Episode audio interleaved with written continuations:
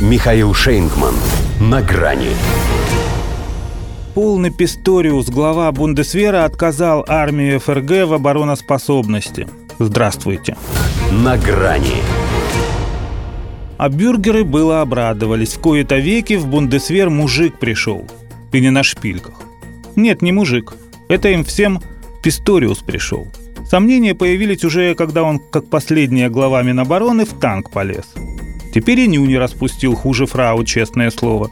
Он бы еще прямым текстом пригласил врагов напасть на Германию, коль так удачно для них все складывается. Хотя, выступая в Бундестаге, почти так и сделал. У нас нет вооруженных сил, способных держать оборону и защитить страну от наступательной войны. В общем, полный Писториус.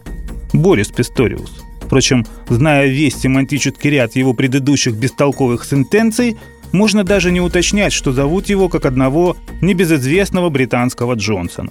Пусть конкретно в этом пассаже и была та самая окопная правда. Дела у немецкой армии швах. Вот и Financial Times не дает соврать. Пишет, что запасов вооружения хватит только на несколько дней войны.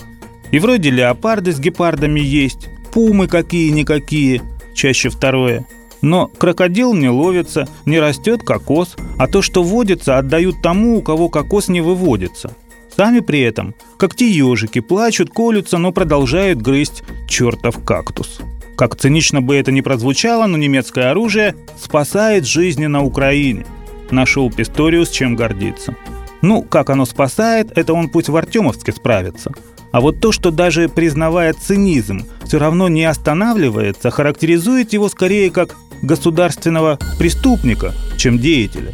Поэтому, кроме вопроса к спецслужбам относительно его благонадежности, напрашивается еще один.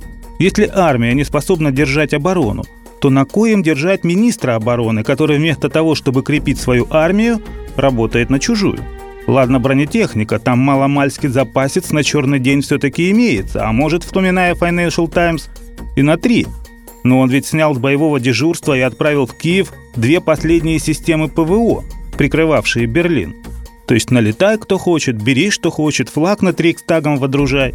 Военная хитрость, конечно, понятна. Он берет депутатов парламента на испуг, чтобы раскрутить их на повышение оборонного бюджета. Олаф Шольц уже отрядил на это дело сотню миллиардов евро, но, во-первых, с рассрочкой на пятилетку, во-вторых, посчитали, что маловато будет, поскольку слишком у них там все запущено. Писториус грешит на последние 30 лет. Но, вероятнее всего, имеет в виду все последние 78. С того самого года, когда Германии, казалось, очень доходчиво объяснили, что больше не надо. А вот Эдит и снова испытывает слабость к военной силе. И все бы ничего – Одобряюще кивнул, высунув голову из котла некто Шикель Грубер, если по матери. Сам с этого начинал. Так что вроде все по кампфу. Вот только фюрера им не хватает. Одни лишь Шольцы да Писториусы. Может опять где-нибудь в Австрии поискать? До свидания. На грани с Михаилом Шейнгманом.